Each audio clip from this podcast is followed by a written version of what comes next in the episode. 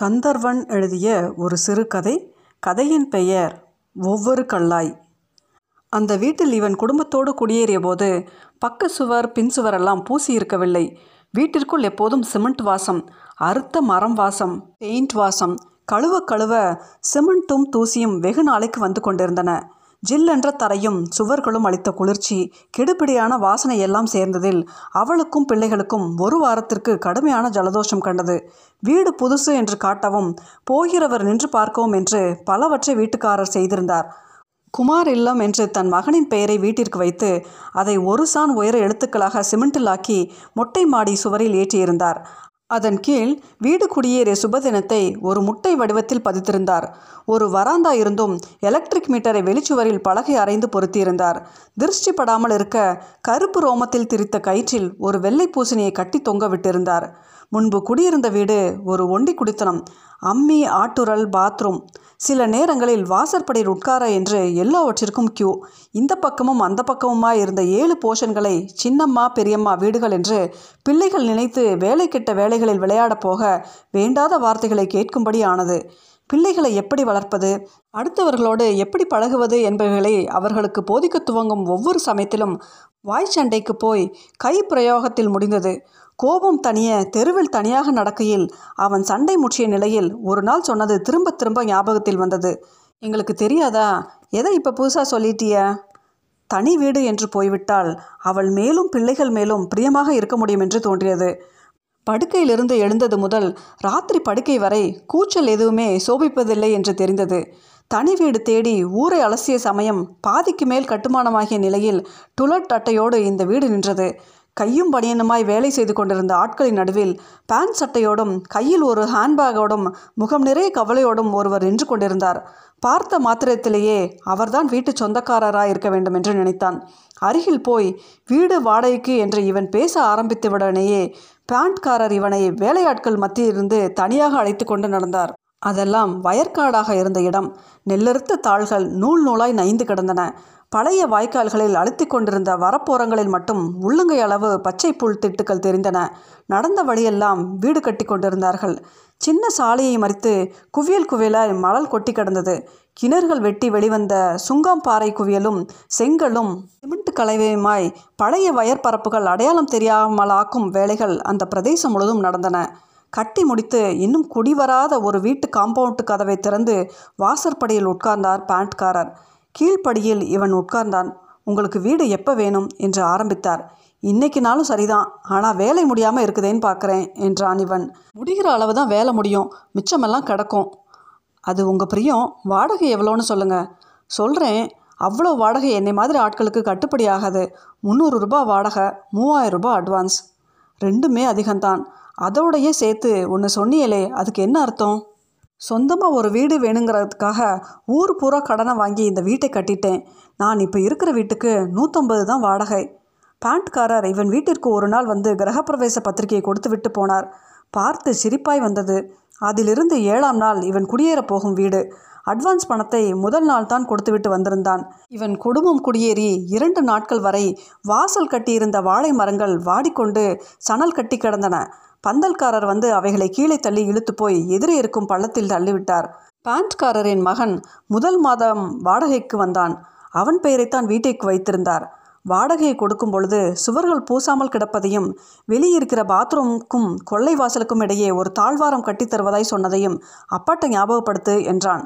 அடுத்த மாதமும் வாடகை வாங்க அந்த பையனே வந்தான். வயதுக்கு மீறிய மௌனத்தோடு சுவரை பார்த்து கொண்டு நின்றான். வாடகையை வாங்கி கொண்டு மெல்ல படியிறங்கி போனான். பதினைந்து நாள் கழித்து ஒரு ஞாயிற்றுக்கிழமை விடியற்காலையில் பேண்ட்காரர் வந்து நின்றார். முகம் வாடி இருந்தது.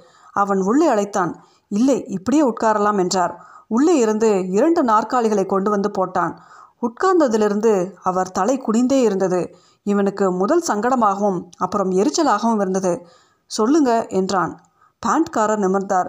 முகத்தில் பிச்சை எடுக்க போகும் கலை வந்திருந்தது.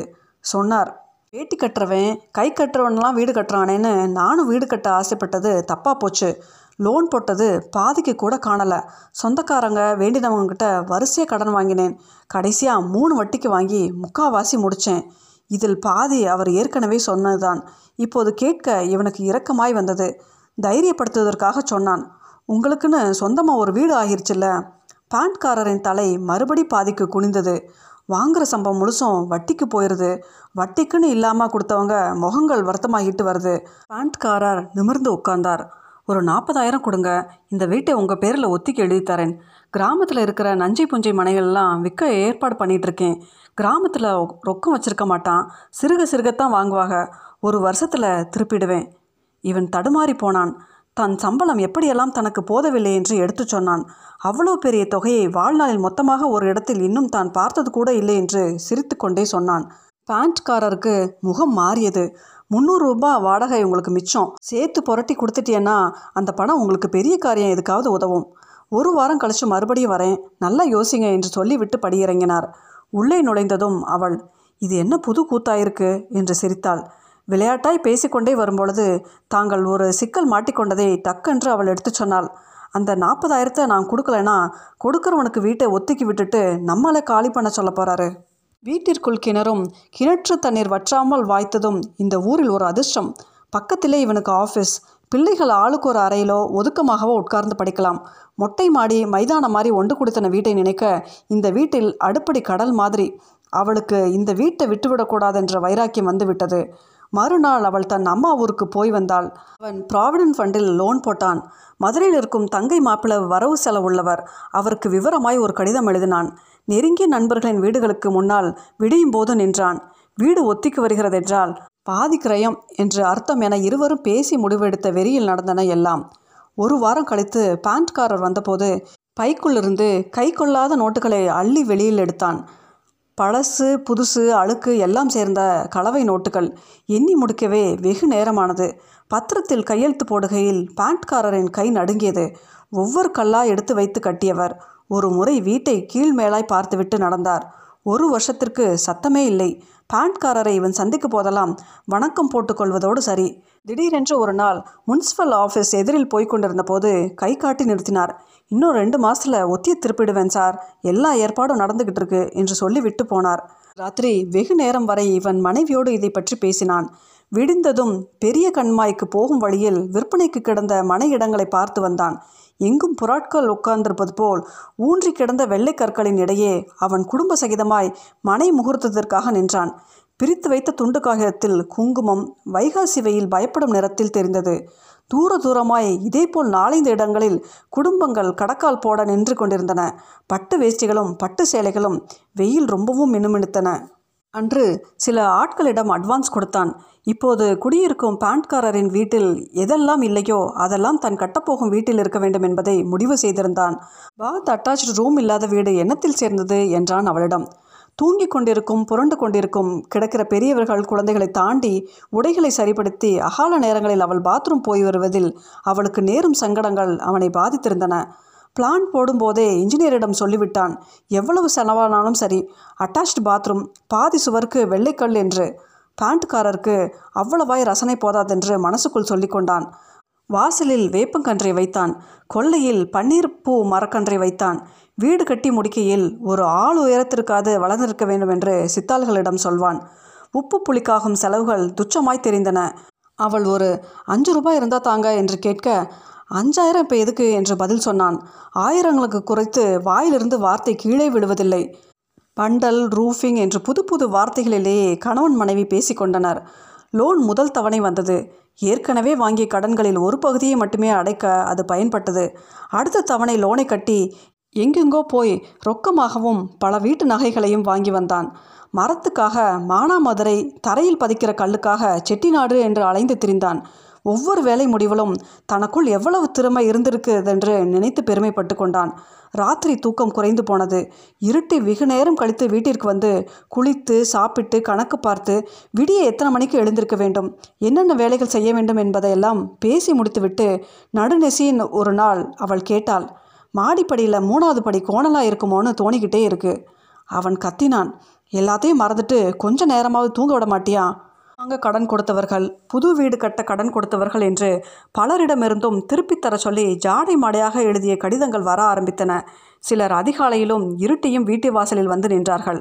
ரெண்டாம் தவணை மூணாம் தவணை லோன் வந்தும் வீடு முடிவதா இல்லை. ஊர் பூராவும் பல ஊர்களிலும் வாங்கிய கடன் பகுதி பகுதியாய் மிச்சம் கிடந்தது. அகலக்கால் வைக்காதேன்னு ஆரம்பத்திலேயே சொன்னேன். கேட்டாதானே என்று எப்போதோ ஒரு முறை சொன்னதை ஞாபகத்தில் கொண்டு வந்து திரும்ப திரும்ப அவள் எரிச்சல் படுத்தினாள். ஒரு நாள் பேண்ட்காரர் கைப்பை நிறைய ரூபாயுடன் வந்து சேர்ந்தார். நேற்று ராத்திரி தான் பாக்கி ரூபாயும் வந்து சேர்ந்துச்சு என்று சொல்லிவிட்டு எடுத்து வைத்தார். காரன் முகத்தில் பெரிய மாதிரி மகிழ்ச்சி இல்லை. ஒத்தி பத்திரத்தை இவனிடமிருந்து பெற்றுக்கொண்டதும் சொன்னார். அப்படி இப்படி ஏதோ பண்ணி வீட்டை திருப்பிட்டேனே தவிர கடன் முழுசும் அடைஞ்ச பாடதில்லை. நீங்கள் காலி பண்ணினதும் நான் இன்னும் இங்கே வர நிலையில் இல்லை. வாடகை கூட்டி வச்சு யாரையாவது குடி வைக்கணும். இவன் கேட்டான் எவ்வளோ கூட்டுவிய? ஐம்பது ரூபா. நானே அந்த ஐம்பதையும் சேர்த்து முந்நூற்றம்பது வாடகைன்னு கொடுத்துட்றேன் நான் உங்கள் வீட்டிலே தொடர்ந்து வாடகைக்கு இருக்க போகிறேன் நான் கட்டுற வீட்டுக்கு வாடகை ஐநூறுரூபா பாத் அட்டாச்ட் ரூமோட வீடு நமக்கு கட்டுப்படி ஆகாது. ஆறு மாதம் கழித்து ஒரு நாள் இவன் மதுரையிலிருந்து ஊருக்கு வந்து கொண்டிருந்தான். முன் சீட்டில் உட்கார்ந்திருந்த ஆள் பக்கத்தாளிடம் சொன்னார் பத்து வருஷத்துக்கு முந்தி நான் இங்கே வந்தபோது இந்த பக்கமெல்லாம் வயக்காடும் கருவக்காடுமா கடந்துச்சு. ஊர் முன்னேறிடுச்சு. எங்கே பார்த்தாலும் வீடுகளாக நிற்குது சொல்லிக்கொண்டே அந்த ஆள் பார்த்த திசையை இவனும் பார்த்தான்.